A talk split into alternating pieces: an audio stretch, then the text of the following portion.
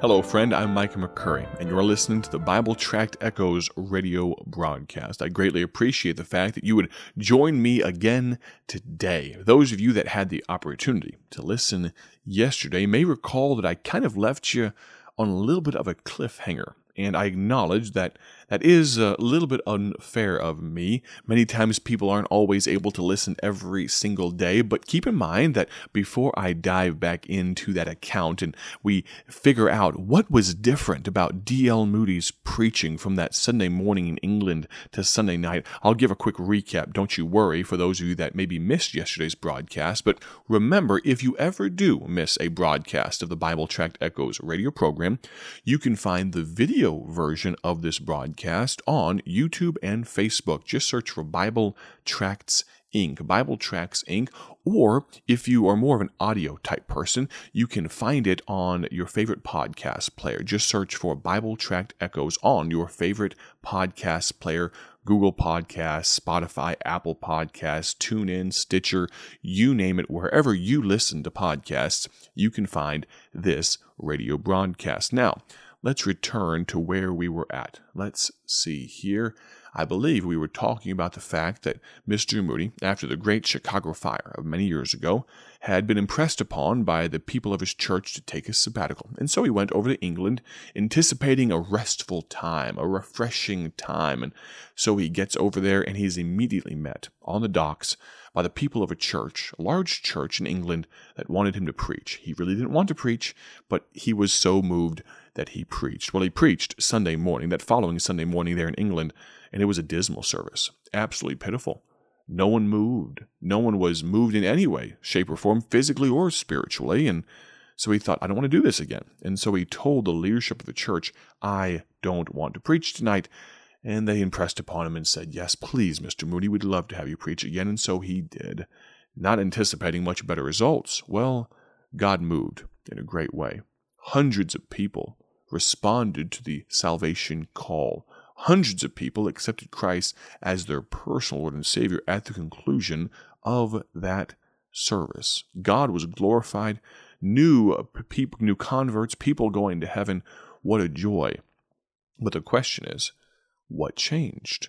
And so, as a sleuth, as a detective, D.L. Moody decided to do a little bit of investigating. He wanted to figure out, Sunday morning, dismal. Horrible, actually. Not worth the time he spent preparing for that message. But Sunday night, now the same man preaching, and honestly, though he did not really desire to preach when he was met on those docks, Mr. Moody, he came with the same fervor. He came with the same passion. He was a mighty man of God in his day, and he preached the same way. What changed, though? Sunday morning to Sunday night, just a few hours later. And so he began to ask around, and sometime towards the middle of the week, he got a clue. He was given a lead. And so he went to not quite a slum, but definitely a difficult area of London, knocked on a door.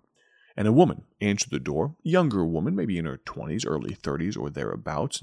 She answered the door and immediately recognized him for who he was and invited, please come in, Mr. Moody. And he told her kind of the Reader's Digest version of the story I told yesterday and brought you up to speed on today. And said, I've been trying to figure out what was the difference, and my search brought me to you. Meanwhile, she had served him tea, and they'd had a few finger foods and things like that, and into the room wheeled that woman's sister. I say wheeled and not walked because that young lady did not have the use of her legs. She was, a term we would call a cripple. She was disabled. And by the standards of that day, realize that though we have all sorts of disability laws on the books these days, back in that day, they did not have the same protections, if you will. And so this lady, this sister, had lived a difficult life, though her sister, the able-bodied woman, had taken care of her as well as she could. And they told the story, the two of them. Actually, the walking sister, the one that could, the one that was getting up to get the tea, the one that was fulfilling Mr. Moody's every need, the one that seemed to have the most use of her body, the one that could be used, if you think of it that way. She said on Sunday morning she was so pleasantly surprised to be sitting in her pew at the church and to see that Mr. Moody was announced as the speaker. She had not known that he was in town, and she sat through that service. And in her heart, though Mr. Moody might not have realized it, God did a work in her heart to some degree, but though she acknowledged the service did seem to be a little dry. Not Mr. Moody's preaching, but the response to it.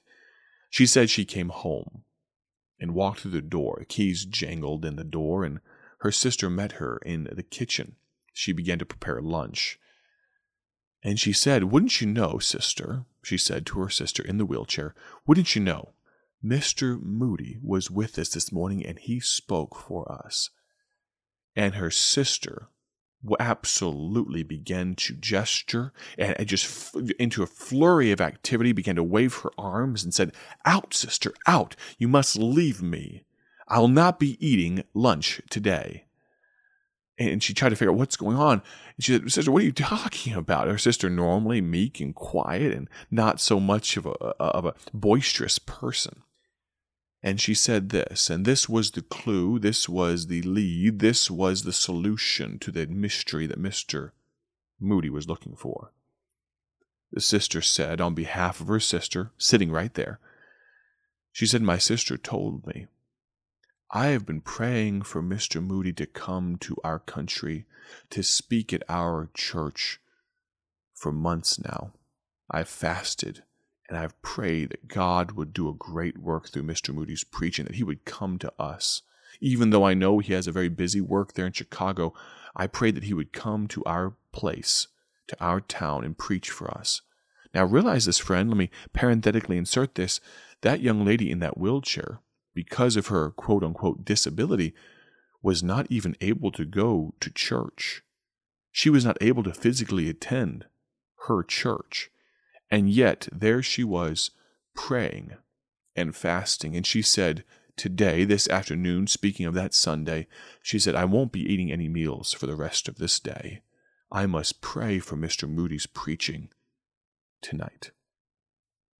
I believe, as did Mr. Moody, that God heard the prayers of that young woman.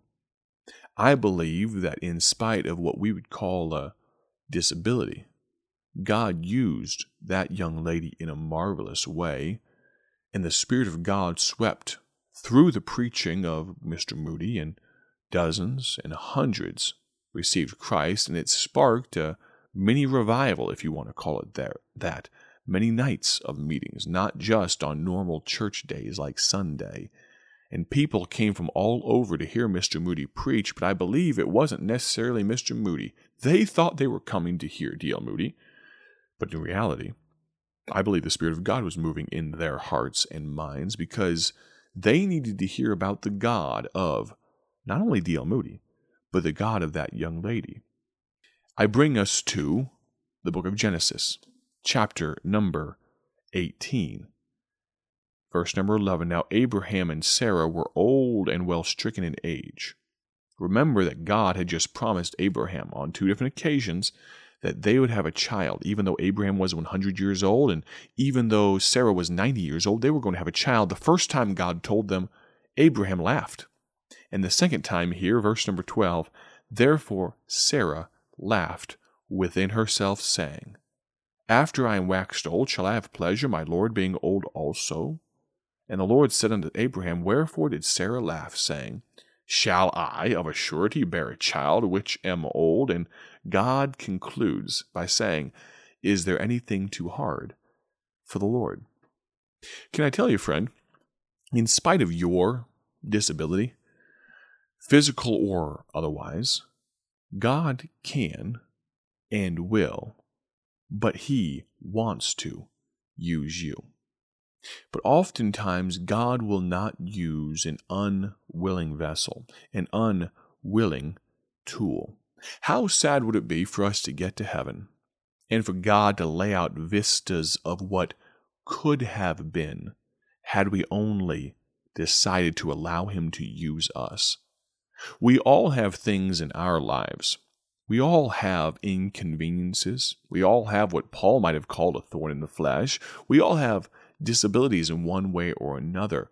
But in the eyes of Almighty God, we are all created equal. I think back to actually just a night or two ago. We were at a church in central Illinois, and they were kind enough to help us with a project of ours. We often assemble newsletters and things like that. If you'd ever like to come by and help us with that, we'd love to. And if you'd like to get on our newsletter list, you can do that by investing in our ministry. We send them out to our donors every quarter. But they were helping us assemble them. Oftentimes, we'll put a new tract or a gospel tract in there that we want to feature. We'll put an envelope in there as well, a remittance envelope that people like to give to our ministry. And then we'll tab them. We'll put little plastic tabs on them to hold them together as they go through the mail. And we'll put out thousands of them. Praise God. God has blessed us with many partners like yourself that invest our ministry. But towards the end of the evening, a young lady came up to me. And without going into detail, the world would call this young lady disabled. And I had the opportunity to have a conversation with her for just a few moments. I won't share her name for privacy's sake, but I had the opportunity there and then to see her hug her pastor. And she hugged him from the side there, and he put his arm just on her shoulder and hugged her back for just a moment. And to see her be such a valued part of that church, good night, it did something for me. But then to see her be there on a special night, not a church night, but a special night for people to come and just help one of the ministries that their church supports, put together a newsletter, to see her be there and to see her have a part in that. Can I tell you, friend, God wants to use you. Two, it doesn't matter what you think your problem is. It doesn't matter what your circumstance of life is. God wants to use you. Can I encourage you to be used of God? There are so many different ways.